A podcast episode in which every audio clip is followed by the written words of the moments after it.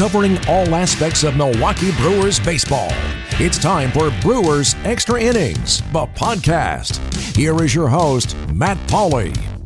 It is time for another edition of Brewers Extra Innings, the podcast powered by WTMJ Mobile. My name is Matt Pauley. Great to have you with us. My apologies to you. This podcast comes out Sunday night into Monday morning. And once again, this week it is coming out Monday night into Tuesday morning. I do not like delaying the podcast. I like having it for you available first thing Monday morning so you can have the routine of it. I think I've only uh, delayed it a couple times uh, in the entire existence of the podcast until the last couple weeks, and now I think two of the last three weeks. So please accept my apologies. Uh, just other things kind of happen. Uh, lots of travel recently with uh, one of my side gigs uh, during the baseball off season, working as the broadcaster for the uh, Green Bay women's basketball team.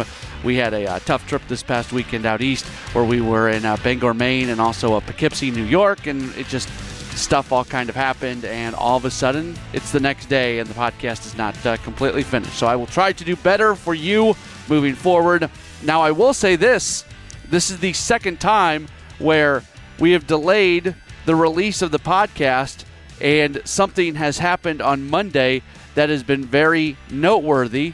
So it benefits you maybe the same way it did the last time uh, that we are able to talk about the news of the day from Monday. I don't know. Maybe we should move the podcast to uh, Monday going into Tuesday. That would be a lot tougher, though, during the baseball season. We do it on Sunday night because generally games are played uh, on after are played pretty consistently in the afternoon on Sunday. So that's why we created the schedule of putting it out on uh, Sunday nights because we would have a little bit of time after the Brewers had played a uh, day game. Although with all the Sunday night games this upcoming year, that's uh, at least uh, through the first uh, what six weeks of the season, that's going to create some challenges as well. But I'll worry about that. You don't have to uh, worry about that.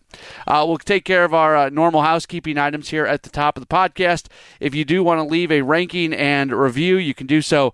but if you listen on Apple Podcast. Uh, also, if you want to get in contact with me, best way to do so Find me on Twitter at Matt Pauley on air, M A T T P A U L E Y on air. And a special hello to the people who are listening on the uh, Pod Center, the Doug Russell Pod Center on 540 ESPN, WTMJ sister station, every day from 3 o'clock to 6 o'clock. Doug Russell puts together kind of a best of, and somehow this podcast gets there, a best of of uh, sports related content uh, locally from both 94.5 ESPN and also what's going on uh, at WTMJ, and this certainly counts as that. Uh, Adam Rygg, the Brewer Nation, he is going to join us. Now, let me say this because uh, the news of the day on Monday was the official signing of uh, Avisail Garcia. I want to make sure to get that right. Avisail Garcia. I believe that is how you uh, say it. Jim Goulart, who is a normal uh, podcast guest here on the podcast, has mentioned lately that some of the newer brewers have not been getting their names pronounced correctly, and that is actually one of my pet peeves as well. I take a lot of pride in making sure to pronounce guys' names correctly. Avisail Garcia is how I believe it is pronounced, and I will try to do Jim Goulart right and continue to pronounce it that way uh, moving forward. But that's uh, the the news of the day is uh, that he has come to an agreement with the Brewers. There had been an initial report a uh, few late last week that that was going to happen. And then a report from uh, MLB Network's Jon Heyman, along with the Tampa Bay Times and ESPN, saying that uh, the Brewers agreed to sign Garcia for 20 year, or uh, two years and 20 million dollars. 20 years and two million dollars would be a long contract, but would be a very low annual average value. Two years and 20 million dollars is what I'm trying to say, and that is according uh, to the report. So it's been interesting last week with what has happened with the Brewers. And by the way, so uh, our feature interview is going to be with Adam Rygg, the Brewer Nation. We did do that interview on Sunday night, and we so the the content is already a tad bit outdated in the sense that uh, we did not know for sure that Garcia was going to sign with the Brewers when uh, that conversation took place. So just keep that in the back of your mind as you do continue to uh, listen to this podcast. But this past week, uh, they had Brett Anderson. Brett Anderson will be uh, 32 this upcoming season coming off a really, really good year uh, at with Oakland, where he was 13 and 9 with a 3.89 ERA. The concern with him is injuries. If he is healthy, he's pretty good. He also kind of joked around. I thought it was funny that the arc of his career, he has kind of pitched against the trend of the time. So when he first was coming up, he was a guy who was thrown high in the zone. He was striking out a little bit more.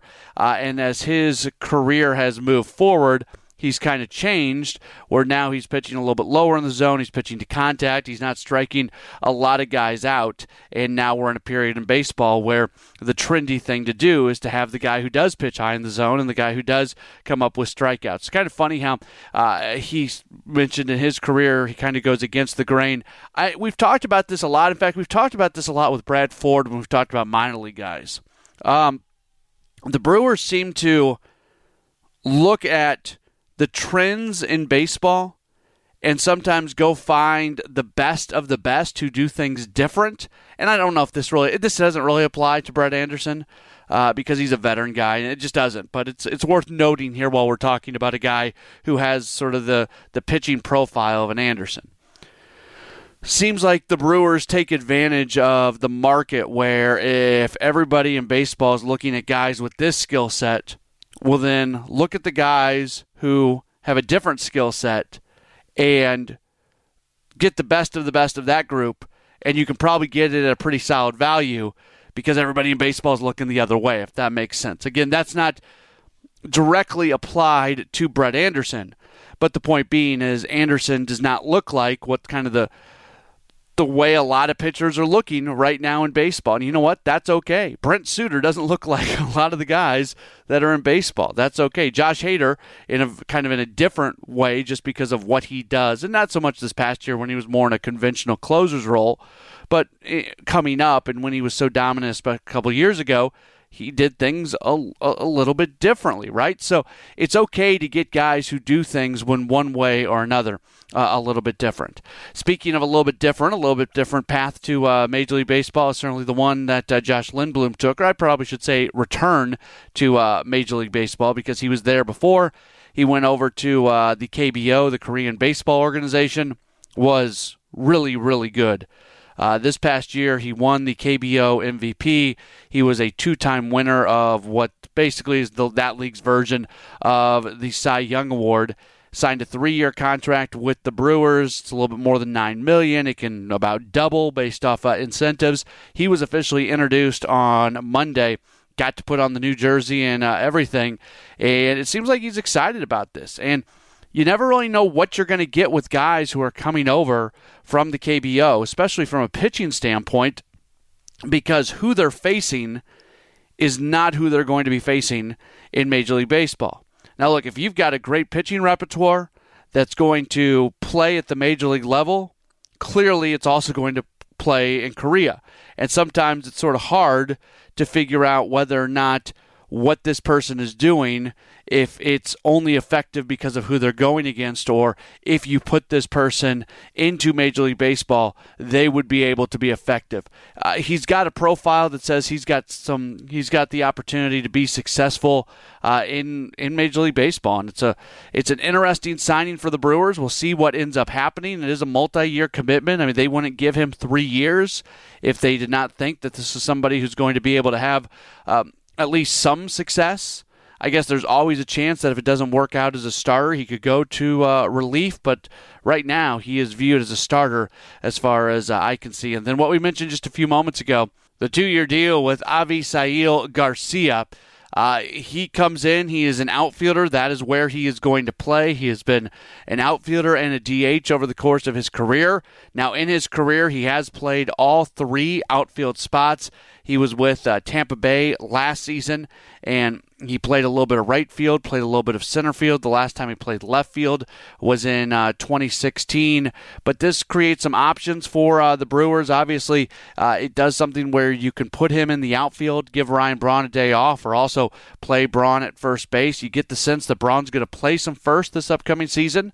Uh, Craig Counsell has been on record saying he's not going to be the first baseman in the sense that he's going to be an everyday first baseman, but he can play some first base. And Uh, so this doesn't completely answer the corner infield question, which right now, after the signings of the two pitchers this past week, corner infield remains the biggest question mark for this team. But it answers a little bit of it because it does give you the flexibility to be able to put a Ryan Braun at first base at times.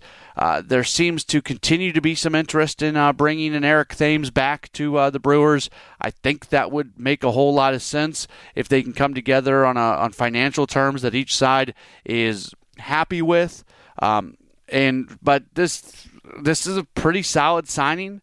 You look at what he has done over the course of his uh, career last year with uh, Tampa Bay. He uh, hit 282. He had 20 home runs, 72 RBIs, OPS at 796. That's okay.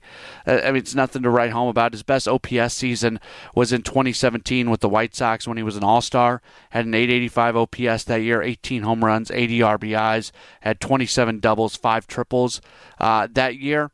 Uh, so, and I mentioned left. He, you know, I mentioned he hasn't played left field in a number of years. He only has uh, 16 games at left field in his career. So he's somebody who's played a whole lot of center field and uh, mainly right field. Of the of his outfield starts over the course of his career, he's had 642 outfield starts. 592 of them have been in right field, then 45 in center, and 16 in left field. Or maybe those aren't starts, maybe those are appearances. Either way, you get the sense uh, he's mainly a right fielder.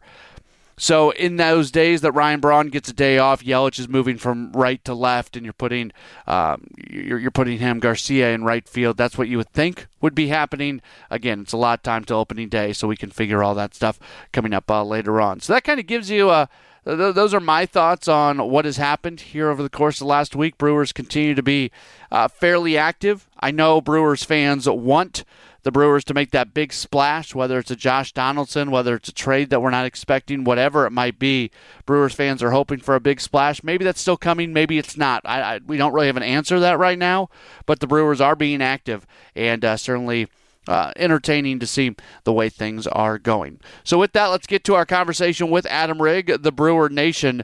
Uh, once again, we recorded this interview on Sunday night. He stayed up late as I got back in the close to the middle of the night off a trip for to do the interview, and then we don't even release the podcast till a day later. So Adam's a, a great sport, and I appreciate him uh, staying up to do the interview on Sunday night, even though that we uh, published the podcast a day later. That's how it works this week. It's time uh, to uh, time to talk with uh, Adam here on Brewers Extra Innings Podcast, powered by WTMJ Mobile. After every Brewers game, signing an announcement, bloggers and podcasters hit the web to give their take. Now we bring them all together. It's the Social Media Roundtable, and it starts now. Brewers Extra the podcast, is powered by WTMJ Mobile. Very happy right now to uh, bring back onto the podcast Adam Rygg. You know him on Twitter as the Brewer Nation or just Brewer Nation on Twitter. Adam, good to have you on. How are you? Matthew, uh, I'm doing well. I, I, got over my first cold of the season, uh, and you know, doing all right here. Hoping that the winter meetings lead into some good stuff for the Brew Crew. Let's uh, let's jump in with the two moves that were made over the course of uh, the last week. They bring in Brett Anderson. It's a one-year deal had a pretty good season last year with Oakland. He is not exactly the type of player that uh, the folks who are all into analytics like. He doesn't throw hard, he pitches to contact, he doesn't strike guys out, but he finds a way. What did you think about the deal for Brett Anderson? It feels like a, a, guy that Stearns has targeted in the past for sure. I'll start there. You know, is a guy who, like I said, is coming off a pretty good year. He's a guy that is affordable um, and, and, somehow uh, still only 31 years old. Brett Anderson is the type of guy. He's one of those guys where you know there's some guys that you think are left-handed and end up being right-handed or vice versa. Brett Anderson's the type of guy who I swear is 35, 36 years old every year, and he's never actually that old. Uh, but so he kind of falls in that age range that Stearns seems to like to play with, and you know he likes to stay away from the guys that are you know mid 30s and older, of course, as analytics kind of tell people that they should do these days. Um, but other than that, you know, he's got the, the repertoire that can play up in Miller Park. He's got a, he's an extreme ground ball guy when he's going well. He was healthy last year. He's had some injury issues in the past and back surgeries that are well documented for people that want to do a little research on their own with the Google machine. But you know, he, he's an effective pitcher when he's healthy enough to be on the mound, I think. So eh, you get a guy like that in on a relatively inexpensive deal, almost almost a make good deal in a way because it is, like you said, a one year contract. And, you know, it feels like this is the type of guy who can hopefully, you know, all things, you know, health being what it is, knock on wood, but I, it seems like a guy who can give the Brewers some quality innings, uh, can be a guy who goes deep into games. They haven't had some of those guys too often over the course of the last couple of years here, especially when they've been in this contention window, that can really consistently eat up six plus innings of work. And Anderson seems like a guy who every fifth day should be able to give your bullpen a little bit of a break. So that might be a nice change as well. Are you concerned about his uh, health inconsistencies throughout his career? It's always there. I think until a guy has a consistent run of health, you I think it's always kind of in your, the back of your mind. He says that he's healthy. David Stearns said that he's healthy after the deal was done. Those back surgeries that I mentioned are a few years ago in the past, and he did have a fully healthy season last year, uh, from everything that I was reading about after the deal went down. So again, I, I think you can't completely discount it. You, you have to know the situation that you're getting into. But for now, you know, let's see how he goes. He's healthy enough by all accounts, so I guess I'm willing to to let it ride until it proves otherwise. Okay, so we know who Brett Anderson is. I think the only question is about potential injuries, but we know who he is. We don't totally know who Josh Lindblom is because this is somebody who has been pitching in Korea. He gets a three year deal worth just over $9 million. He was incredible in Korea but he's also not facing the caliber of hitters that he's going to be facing in Major League Baseball. You never really know what happens when these guys leave the U.S. You know, Eric Thames is a good example because he came back as a different guy than he left as. Uh, it's a there, there's some guys you, know, you look at uh, like a Miles Mikolas who came who came over after playing internationally and immediately had success. There's other guys who come over after uh, playing, whether it's in Japan, Korea, wherever it might be, and they end up at AAA. So you don't really know what to expect. What did you think about the Lindblom deal? I think it's, uh, I don't want to say it's inspired because everybody kind of scouts internationally these days, and we know that the Brewers are well versed in scouting, especially the Korean League, but also the Japanese League over there. So I think it's, but it's a smart option. I think it's a, a risk worth taking. I don't know that Josh Lindblom is going to come in and, and, be some kind of Major League Baseball ace. I, I, he's certainly not being paid as such, uh, but he's a guy who showed what he can do against extremely adept contact type hitters in the KBO uh, for the most part. Obviously, there's you know little uh, variations here and there for everybody, but a lot of those guys are very good bat to ball skill hitters. Uh, if you can translate the success of that league pitching to you know miss more bats here, or at least induce weak contact for guys that are very good at making contact, uh, then especially in the environment that Major League Baseball finds it in now, regardless of what may or may not happen with the baseball coming into next year, this is still a league where a lot of guys swing for the fence and a lot of guys miss the ball with uh, alarming frequency. So if you got a guy in Lindblom who's if you look at the numbers, I mean, my goodness, what was he last year? Twenty and three, won their version of the Cy Young Award, MVP of the league honors, just an amazing season. I want to say he had 170 something strikeouts and however many innings he put up. Uh, it's just he was so good over there at doing all that that I think that's going to translate fairly well. Um, like you said, it's not the caliber of hitter. A lot of people consider the KBO, especially on the offensive side, to kind of be like double A plus, kind of like a mid between double A, triple A, uh, Major League Baseball type uh, competition level. So it's not going to be a direct correlation. You know, Josh Lindblom's not going to come in here and be Gerrit Cole, but like like I'm saying, if if he can do, if he can approximate some of that success, if he can capitalize on the skills that he's developed over there, it's going to be a very good ad for the Brewers, especially at that price. And if he makes all of the incentives that were reported on that contract, fantastic, because then he's he's doing well for himself, he's doing well for the Brewers, and everybody kind of wins. So, like you mentioned, Eric Thames. I'll say this real quick that you know Thames he left America and North American baseball with a certain amount of swing and miss in his game and a certain amount of you know the way he approached hitting and the way he approached trying to hit major league pitching was a certain way. And he went again to a place where they're very adept at uh, pitching with off-speed pitches. So uh, eric thames adjusted his approach. He got much better at hitting off speed pitches, which helped him come back to America and handle velocity, but be able to read, react, and adjust to breaking stuff and off speed stuff. So that's what I think spurned his you know career rebirth, so to speak, with the Brewers, and led to again not otherworldly MVP type success like he had in Korea, but uh, you know a certain amount of professional success at the major league level that was certainly more than adequate over these last couple of years. What's what do you think is the ceiling for a Lindblom? I, I know I mentioned Miles Mikolas earlier, and I'm not talking about comparing them from the way they pitch, but more from a result standpoint. Is is that sort of the ceiling? Is that what you think maybe the most you can get out of a guy who comes over from Korea? Um, you know, I suppose I don't know exactly where to put his ceiling that way.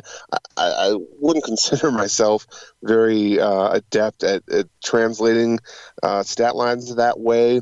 Uh, you know, I read guys that do that kind of work. You know, the MyKBO uh, Twitter. Uh, Dan Szymborski's got uh, a calculation that he does that kind of tries to approximate the way that leagues will translate to the next level. Uh, so I try to read that kind of stuff and educate myself that way.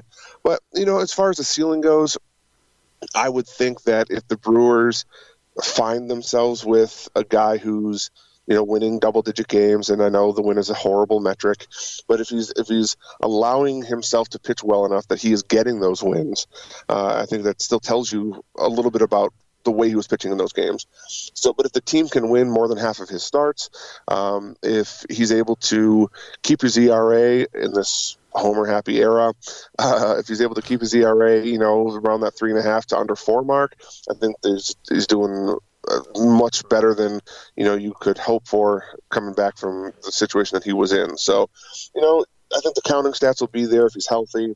Um, I think that his rate stats, that's where you're really going to see the differences in the competition level.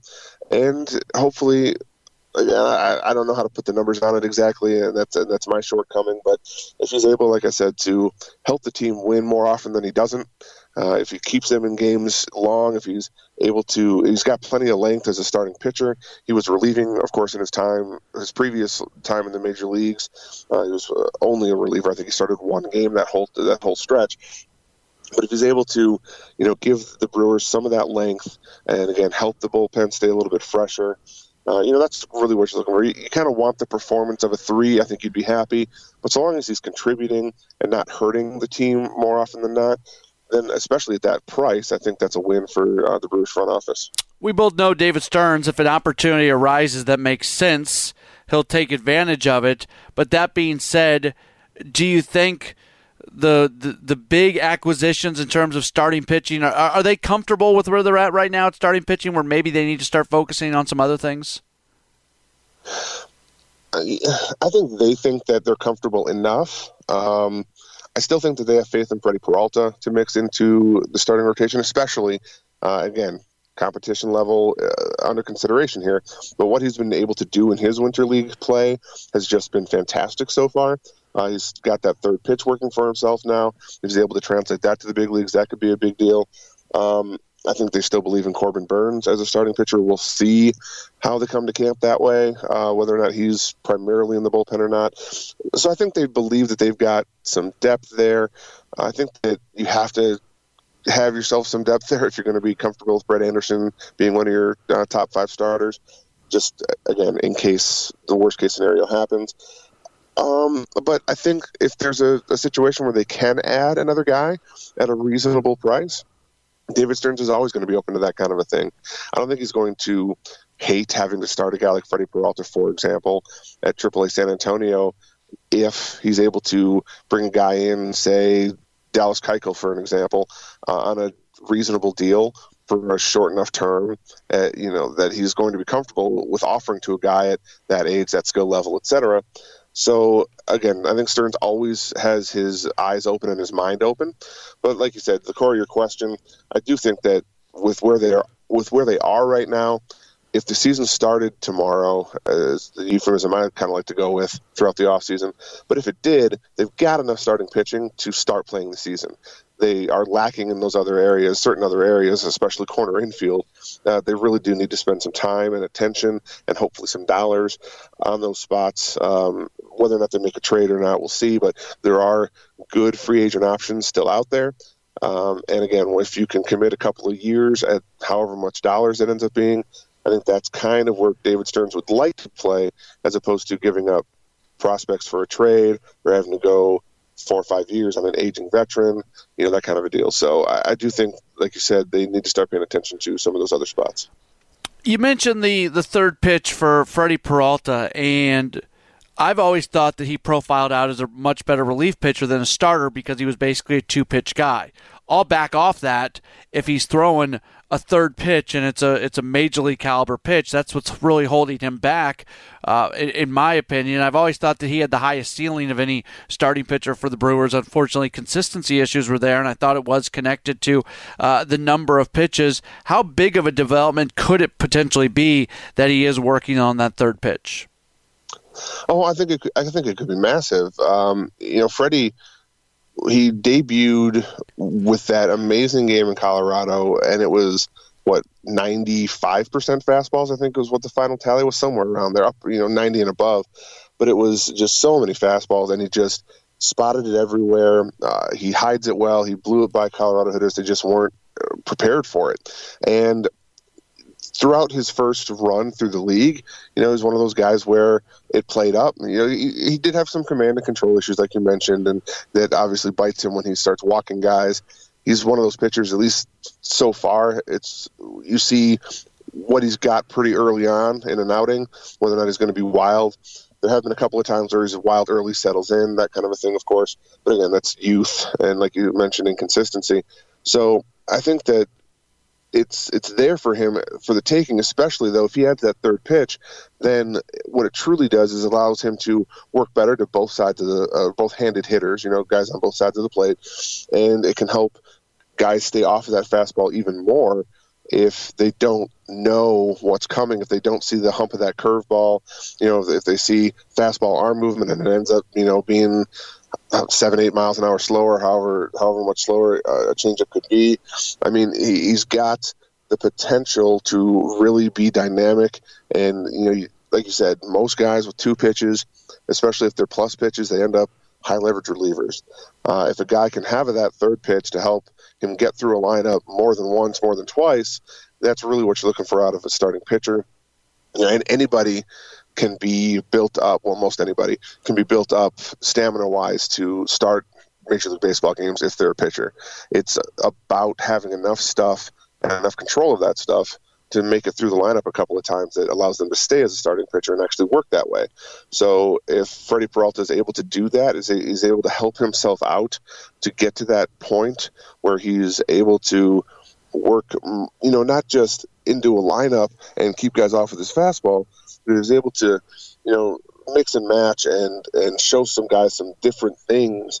You know, that second and third time through, um, the Brewers really could have what they hope they had this last year. You know, in that 2019, they really might have that in 2020 if he's able to refine that pitch that he's been working on, um, more, you know, more thoroughly. It seems like here in the winter leagues, um, if he's able to do that and bring that to spring training and have it show the way it's been showing, uh, I mean, that can be the world of difference for the Brewers.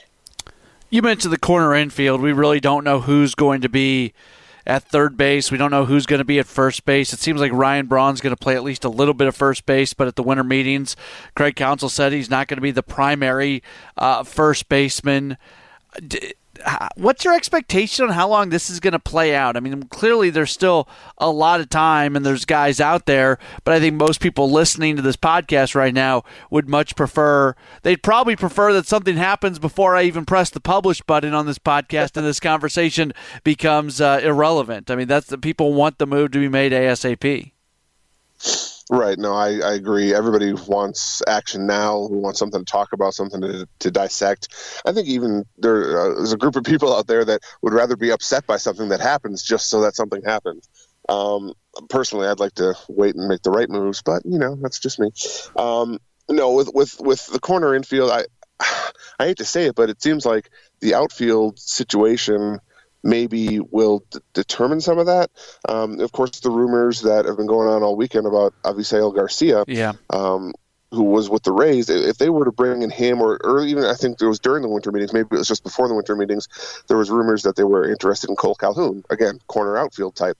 So if they're looking at those types of players, and if they land one of those types of players, it might be to be a primary outfielder with Lorenzo Cain and Christian Yelich in a different configuration, yeah, Braun could play the soft side of a platoon at first base, play a little bit in the outfield, still keep his bat in the lineup because, as we all know, when Braun is healthy, Braun hits, and that's a bat that you want to be able to utilize, uh, keep healthy, and capitalize upon when he is healthy.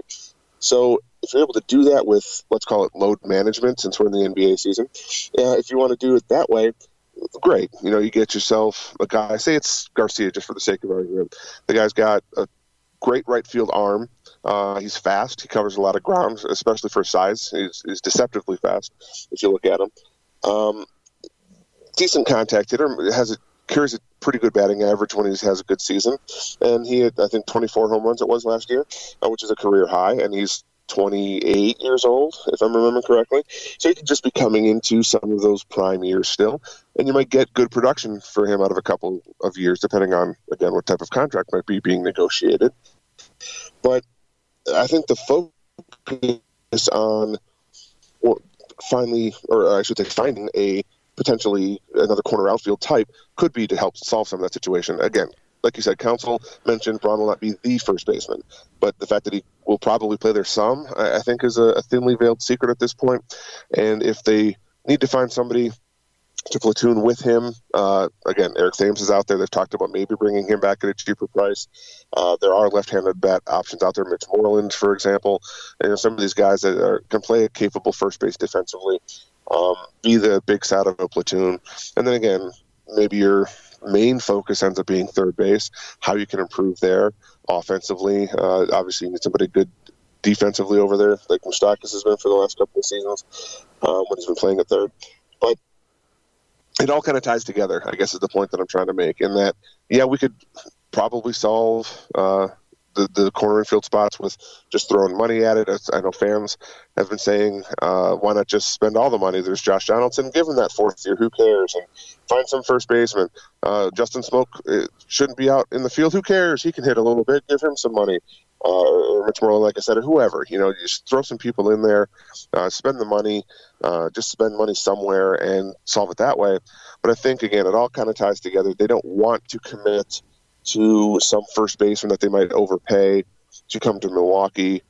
Uh, if they are going to get a corner outfield type, if they're able to get a corner outfield type that they like, and then have Braun, you know, be available or maybe even be needed to play a little bit of first base. I think they want to.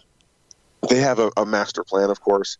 I think Stearns has his vision, and if this is the way he thinks he can maximize those dollars, you get a somewhat inexpensive corner outfielder who's got a couple of flaws, and then maybe you could, uh, you know, solve some of your first base time that way. I think it all fits together in the end, and Stearns is the type of guy to, like I said, have a plan and to work towards that plan to make that fit. In the past, he's been able to play the market well to get some one-year deals on guys. The market's moving a little bit faster this year. Do you think there's still going to be those one-year deals to be had with some of these uh, some of these veterans eventually? Yeah, I think there's always guys that are going to, you know, slip through the, the proverbial cracks, be that age, performance, you know, whatever their reasoning is that they may have to take a short term deal. I mean, even Josh Donaldson, I mean, we mentioned him already. When he was coming off the couple of injuries filled seasons, he took the one year high average annual value with the Braves, and it really worked out for him. So, you know, there's always guys like that. I think that are going to be available. Yeah, I don't know if called the bargain bin, but you know what I'm saying. Like the group of guys that can uh, are in that position to take that kind of a short term deal. I think those guys are going to exist. So, you know, relief pitcher types. I think that they will always add relief pitching if it's available. Uh, again, maybe even a starting pitcher. I didn't expect Brett Anderson to necessarily be a one year deal guy after what he did last year. But him, you know, a guy like Rick Porcello, who reportedly had multi-year offers on the table before he took a one-year deal with the Mets. I mean, those guys exist. Um, whether it's reset their value, you know, rehab their image, um, didn't have a great season last year and want to, and that's all they're offered. And I think there's always going to be that type of player available. So, again, Stearns waits out that kind of part of the market that gets all the multi-year deals. He's able to find somebody to bring in that fits you know the rest of what he's got going on around those players, and hopefully you know all the pieces fit together to make a, a nice team come opening day.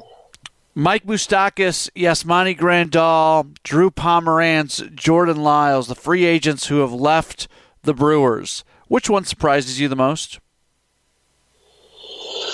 Huh, that's a good question. Um, I would say probably Moustakas, I guess, of those four. Um, Pomeranz, after the way he pitched, um, and especially with the deal that he ended up getting, just did I say Jordan Lyles? I'm sorry, I need to. I'm interrupting you, but did I say Jordan Lyles when I did? I don't say Jordan Lyles, so I'm putting him in there as well. Sorry. right. No, I think I think I thought I thought you said him. But, okay. Um, but, you know, I think I think uh, with Pomeranz getting what he got, it didn't surprise me that much that he would go elsewhere and that the Brewers wouldn't match it. Uh, again, with even with Moustakas getting the fourth year, Grandal getting the fourth year, those are both overpaid. You know, overpays in years, in my opinion. Um, and then yeah, Jordan Lyles, uh, for whatever reason, the Brewers just don't think he can keep it up. Maybe uh, uh, they liked him enough to bring him back last year, so I don't know why they might not have gone back to him. Um, but hey, Texas gave him the two years. Brewers probably wanted one year. Uh, you know, keep him going that way. But I think with Moose, he liked playing here as much as he did. He liked the teammates that he's friends with off the field that were here in Milwaukee. He liked his former Royals teammate Lorenzo Cain. He loved playing with that guy. And again, some of it can be lip service to the media. You never really know where a guy is at. You can only judge him by what he says.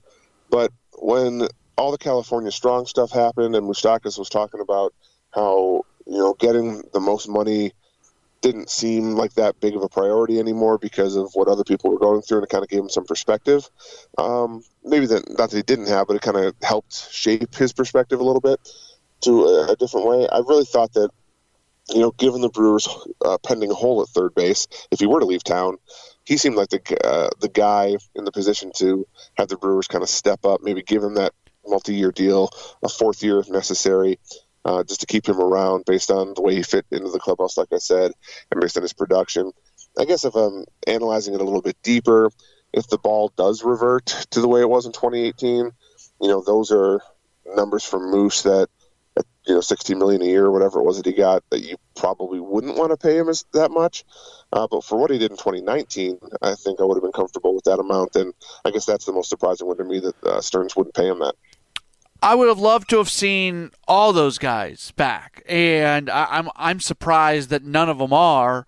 That being said, you look at the contracts. I don't think you can be mad at the Brewers for not Uh, it's kind of one of those things that if they match the White Sox offer for Grandal, I'm probably go, okay, that's a lot of money, but I get it, but I completely get why they don't. Same thing, you know, the Moustakas that that that's a tough contract to match. That's a lot of money for for what he does, and even as good as he was. Same thing with Drew Pomeranz. Same thing with with Jordan Lyles. Like that's the I understand why they why they did not match those contracts. Those are those are contracts that have the potential to not look great at the end. The, the one thing the White Sox had going with Grandal is clearly he can DH a little bit, so his shelf life might be longer in the American League than it would be in the National League. But all that being said, I, I understand why none of those contracts were, were matched.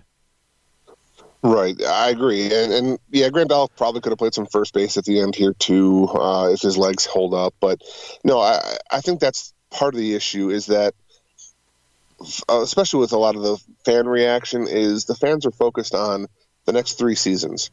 In the next three seasons, you have Christian Yelich for sure, unless of course you trade him for some reason if you want to go full rebuild here. But not this offseason, of course. But I'm saying like you know after 2021.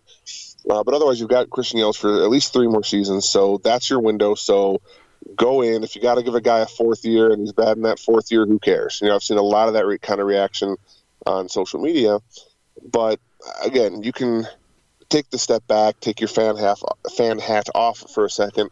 And I think it's it, like you said, it is kind of easy to see why they wouldn't want to go those extra years. And I personally, I, I just said this on Twitter before we started to record, uh, maybe within the last hour or so on Sunday evening, and that I think that the Brewers don't want to go new big money longer than three years because they plan on paying Christian Yelich to keep him as a Brewer and that's going to cost a lot of money.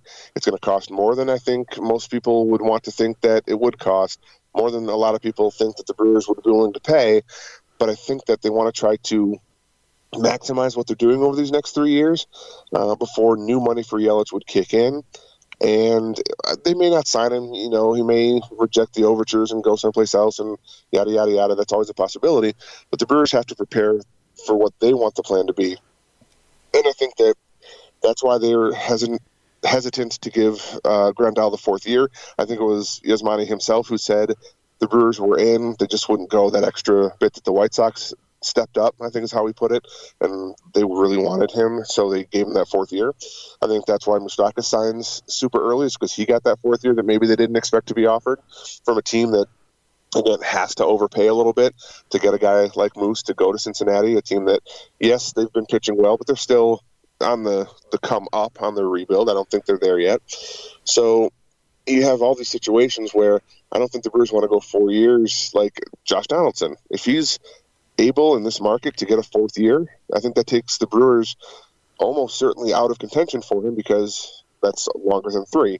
So that that's kind of where my head is at, where it feels like they want to prepare for the money to be available to pay Christian Yelich whatever they need to keep him and maximize what they can. You know, they save a little bit of money swapping out some starting pitchers here with the, the trade, you know, the, the couple of trades that they made, um, letting uh, Anderson Davies, those guys go other places uh, they save some money. They maybe get similar, hopefully better production. They save a little bit of money on the some of the arbitration eligible guys in the bullpen that they can maybe replace with league minimum type guys. So you, know, you kind of mix and match it all together, and you hope to be a better team for less money. And that's obviously the goal, I think, for any small market team, uh, mid market team, or otherwise, is to try to be better but have it cost less so you can do more uh, with the dollars that you need to spend. So, again, it's all kind of a this front office master scheme puzzle thing that has to fit together. Those are why those guys make millions of dollars in salary to kind of put it all together. Um, but I think that's kind of where the Brewers are at with, you know, that's what I think part of the justification, I guess, is the way to put it. Um, from what you're saying, I think it's easy to see. You don't want to overpay and have uh, quote unquote dead money or at least unproductive money in those fourth years uh, for those guys that are getting up there in age. But I think part of it also is again the Yelich factor that they have to consider.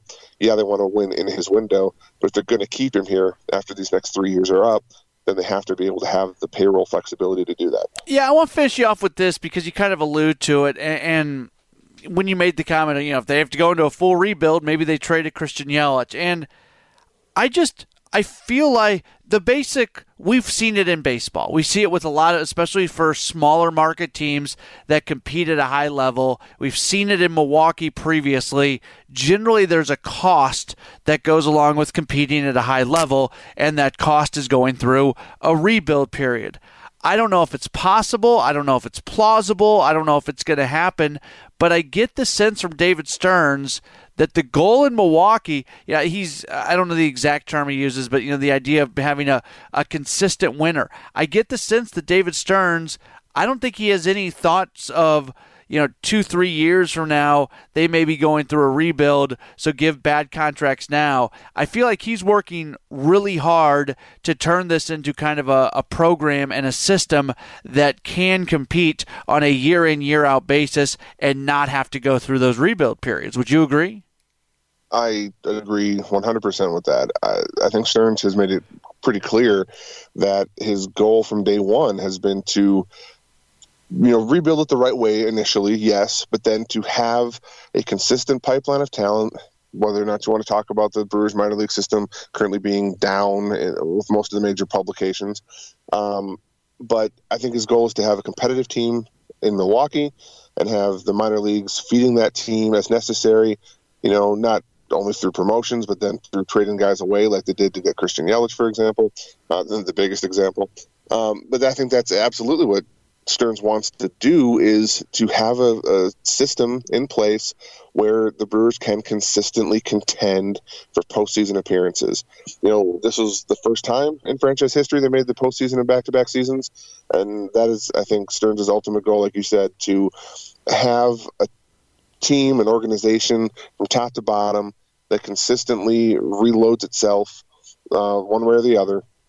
And it's not just this cyclical window of competitive baseball that you know they'll talk about it. I heard them talking about it on uh, the major, you know, the league uh, radio network on satellite radio the other day, where they were speaking about how every team goes through the competitive cycles where you've got some hopefully core guys that you get through the draft, they're cheap together, and that you can win with that. And they're saying even teams like New York, Boston, you know, the big market teams do that as well. But just that they can kind of mask their rebuilds, you know, the ends of their cycles a little bit easier, make the the lows a little bit higher of a floor uh, by spending money and, and by bringing in veterans and bringing in free agents and doing that kind of a thing. Um, you know, the Yankees had their most recent success with their core four, all developed guys through their system that came up together, won together, and then, yeah, they sprinkled in, you know, some high-priced free agents. You know, A-Rod, Sabathia at the end for the most recent World Championship. You know, they're spending a ton of money to, to do that, kind of extend that out and win that extra title. But it's just one example where I think they think that everybody in baseball does this to a degree. But I think, like you said, Stearns' ultimate goal is, despite the payroll limitations, the marketing limitations, the just the overall financial limitations of being in the market of Milwaukee, Wisconsin. He wants to be consistently competitive so that the lows aren't as low, the stretches of missing the postseason are not as long because uh, you know this team, this franchise, this fan base, for as rejuvenated as it has been over the last decade, you can't, you know, you can't suffer through another 25 year drought between postseason appearances. That's just not a, a way to have the fan base consistently be there for you.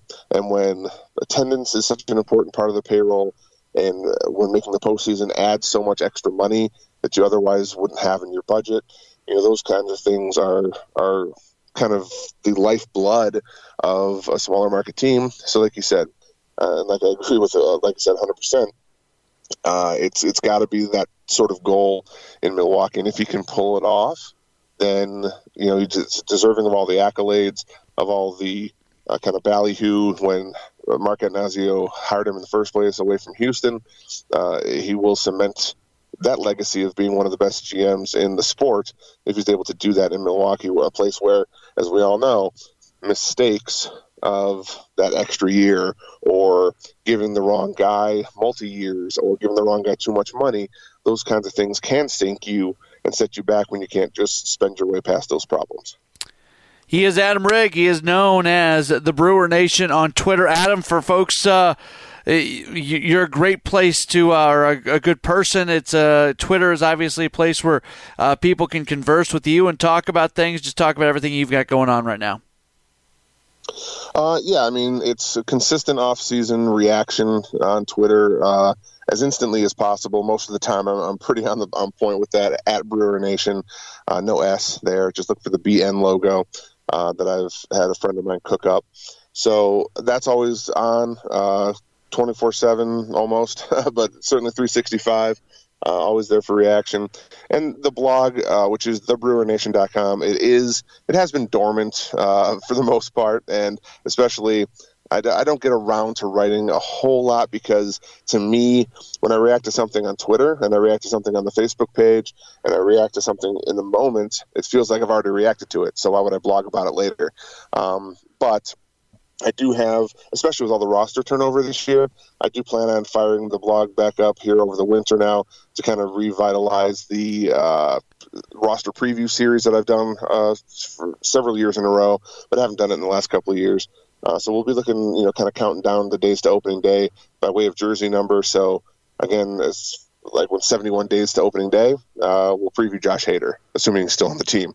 Um, uh, but when we get to eight days away, it'll be Ryan Braun. When we get to, you know, well, how, you know, it, it kind of works itself out and explains itself that way. But I do plan on going through the roster, uh, telling you guys how uh, where the players are coming from, what they've been doing, what you can expect from them. I think it's going to be an especially useful series this year with, again, as much roster turn- turnover as there has been already and as there stands uh, ready to be here for the rest of the winter. All right, good stuff as always. Thank you for your time, and uh, we look forward to doing this again. All right, man. We'll talk to you soon. Adam Rygg joining us here on Brewers Extra Innings, the podcast powered by WTMJ Mobile. And that is just about going to do it for uh, this week's edition of the show. Thanks so much for being tuned in. Again, apologies that it came out one day late, we will uh, try to get back on schedule here moving forward. Generally, we take a week or two off around the holidays. I don't even have a calendar in front of me right now to figure out when that's going to uh, when that's going to be, but that's not going to be this upcoming weekend. I would not believe. Maybe it will. I don't know.